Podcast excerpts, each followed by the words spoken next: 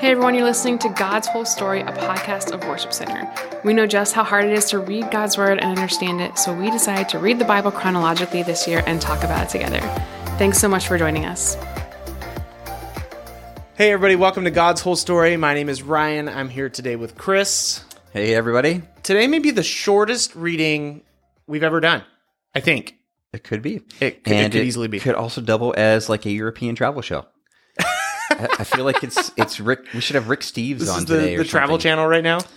It just yeah. Some I love travel, so maybe that's why I'm like it's like a travel log. We do not make it out of Acts twenty-seven, uh, so we that that's the reading today. The reading is just Acts twenty-seven. Um, Paul is being taken from uh, Agrippa and Festus uh, to Rome. He's going to change ships a few times. He's going to go through several different ports and all kinds of things, um, and he's going to end up wrecked. Yes. It's actually, it is interesting to me, Paul, among his many talents, seems to know quite a bit about sailing. I mean, enough that he's telling everybody what to do.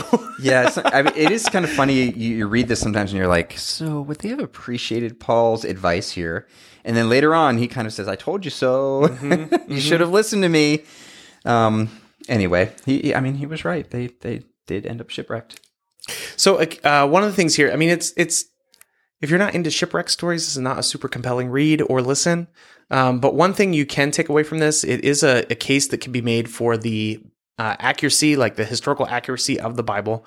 Uh, Luke is writing about these different cities and ports and islands that they go from place to place to place. Uh, and when historians look at what he has written, it is clearly written by someone who understands sailing at that time, Uh, as well as ports and cities. So when Luke says there's a city at the edge of this place, there is. And when he talks about, you know, the winds going one direction and the the sailors wanting to go up certain coastline, like that is how they did it. So this is not, you, you cannot read this and say, oh, this is some weird made up story, mm-hmm. uh, because it is in line with a lot of trade routes and stuff that would have existed at that time. It is, it's a great, um, these facts build our confidence. Yeah, you know, yeah. And, And I remember one time in Bible school, we had an archaeologist that would talk to us about the book of Joshua.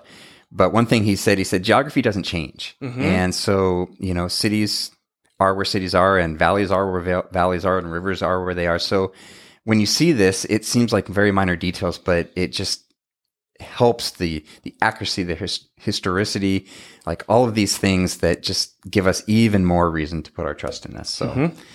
Uh, geography doesn't change. The islands are where they are, and the ship routes are where they are. And we can still see some of those places today. Yeah. So one of the things we kicked around yesterday uh, is, did Paul make the right choice? Today, what we'll see is an angel actually appears to Paul and says, hey, I promise you, you will stand before Caesar. So it's kind of hard to make the case that, that he made a mistake. I would agree. We were reading that out loud. I was like, well, that settles that. You know? Unless God was like, oh, well, all right, get down there and tell him it'll be okay. Well, now he did it, but okay.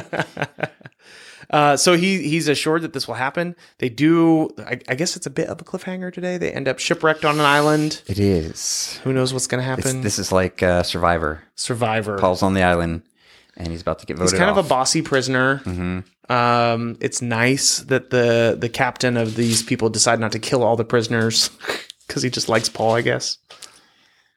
Definitely an interesting story. Uh, perhaps because he's bound for Caesar. You're not allowed to just execute people that are promised to stand before Caesar, I would guess.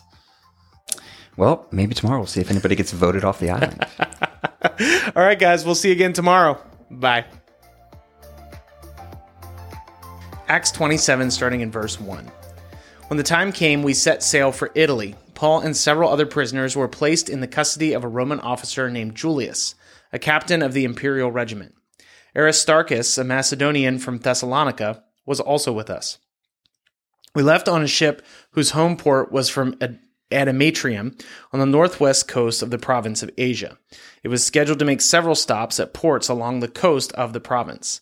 The next day when we docked at Sidon, Julius was very kind to Paul and let him go ashore to visit with friends so they could provide for his needs. Putting out to sea from there, we encountered strong headwinds that made it difficult to keep the ship on course, so we sailed north of Cyprus between the island and the mainland. Keeping to the open sea, we passed along the coast of Sicilia and Pamphylia, landing at Myra in the province of Lycia. There, the commanding officer found an Egyptian ship from Alexandria that was bound for Italy, and he put us on board. We had several days of slow sailing, and after great difficulty, we finally neared Nidus. But the wind was against us, so we sailed across to Crete and along the sheltered coast of the island past the Cape of Salmone. We struggled along the coast with great difficulty and finally arrived at Fair Havens near the town of Lassia. We had lost a lot of time. The weather was becoming dangerous for sea travel because it was so late in the fall, and Paul spoke to the ship's officers about it. Men, he said, I believe there is trouble ahead if we go on, shipwreck, loss of cargo, and danger to our lives as well. But the officer in charge of the prisoners listened more to the ship's captain and to the owner than to Paul.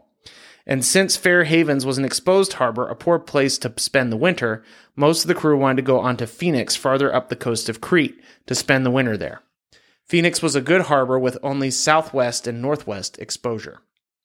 When a light wind began blowing from the south, the sailors thought they could make it, so they pulled up anchor and sailed close to the shore of Crete. But the weather changed abruptly, and a wind of typhoon strength called a nor'easter burst across the island and blew us out to sea. The sailors couldn't turn the ship into the wind, so they gave up and let it run before the gale. We sailed along the sheltered side of a small island named Cauda, where the great where with great difficulty we hoisted aboard the lifeboat being towed behind us. Then the sailors bound ropes around the hull of the ship and strengthened it. They were afraid of being driven across the sandbars off Syrtis, off the African coast, so they lowered the sea anchor to slow the ship and were driven before the wind. The next day, the gale force wind continued to batter the ship. The crew began throwing the cargo overboard. The following day, they even took some of the ship's gear and threw it overboard. The terrible storm raged for many days, blotting out the sun and the stars until the, at last all hope was gone. No one had eaten for a long time. Finally, Paul called the crew together and said, Men, you should have listened to me in the first place and not left Crete. You would have avoided all this damage and loss. But take courage. None of you will lose your lives, even though the ship will go down. For last night an angel of the God to whom I belong and to whom I serve stood beside me, and he said, Don't be afraid, Paul, for you will surely stand trial before Caesar. What's more, God in his goodness has granted safety to everyone sailing with you. So take courage, for I believe God. It will be just as he said, but we will be shipwrecked on an island. About midnight on the fourteenth night of the storm, as we were being driven across the Sea of Adria, the sailors sensed land was near. They dropped the weighted line and found that the water was one hundred twenty feet deep. But a little later, they measured again and found it was only ninety feet deep. At this rate, they were afraid that we would soon be driven against the rocks along the shore, so they threw out four anchors from the back of the ship and prayed for daylight. Then the sailors tried to abandon the ship. They lowered the lifeboat as though they were going to put out anchors from the sh- front of the ship, but Paul said to the commanding officer and the soldiers, You will all die unless the sailors stay aboard. So the sailors cut the ropes to the lifeboat and let it drift away. Just as day was dawning, Paul urged everyone to eat. You've been so worried that you haven't touched food for two weeks. He said, Please eat something now for your own good, for not a hair of your heads will perish. Then he took some bread, gave thanks to God before all of them, broke off a piece, and ate it. Then everyone was encouraged and began to eat, all two hundred seventy-six of us who were on board. After eating, the crew lightened the ship further by throwing the cargo of wheat overboard. When the morning dawned, they didn't recognize the coastline, but they saw a bay with a beach and wondered if they could get to shore by running the ship aground. So they cut off the anchors and let them in the sea. Then they lowered the rudders, raised the foresail, and headed towards shore. But they hit a shoal and ran the ship aground too soon. The bow of the ship stuck fast, while the stern was repeatedly smashed by the force of the waves and began to break apart. The soldiers wanted to kill the prisoners to make sure they didn't swim ashore and escape. But the commanding officer wanted to spare Paul, so he didn't let them carry out their plan. Then he ordered all who could swim to jump aboard, overboard first and make for land.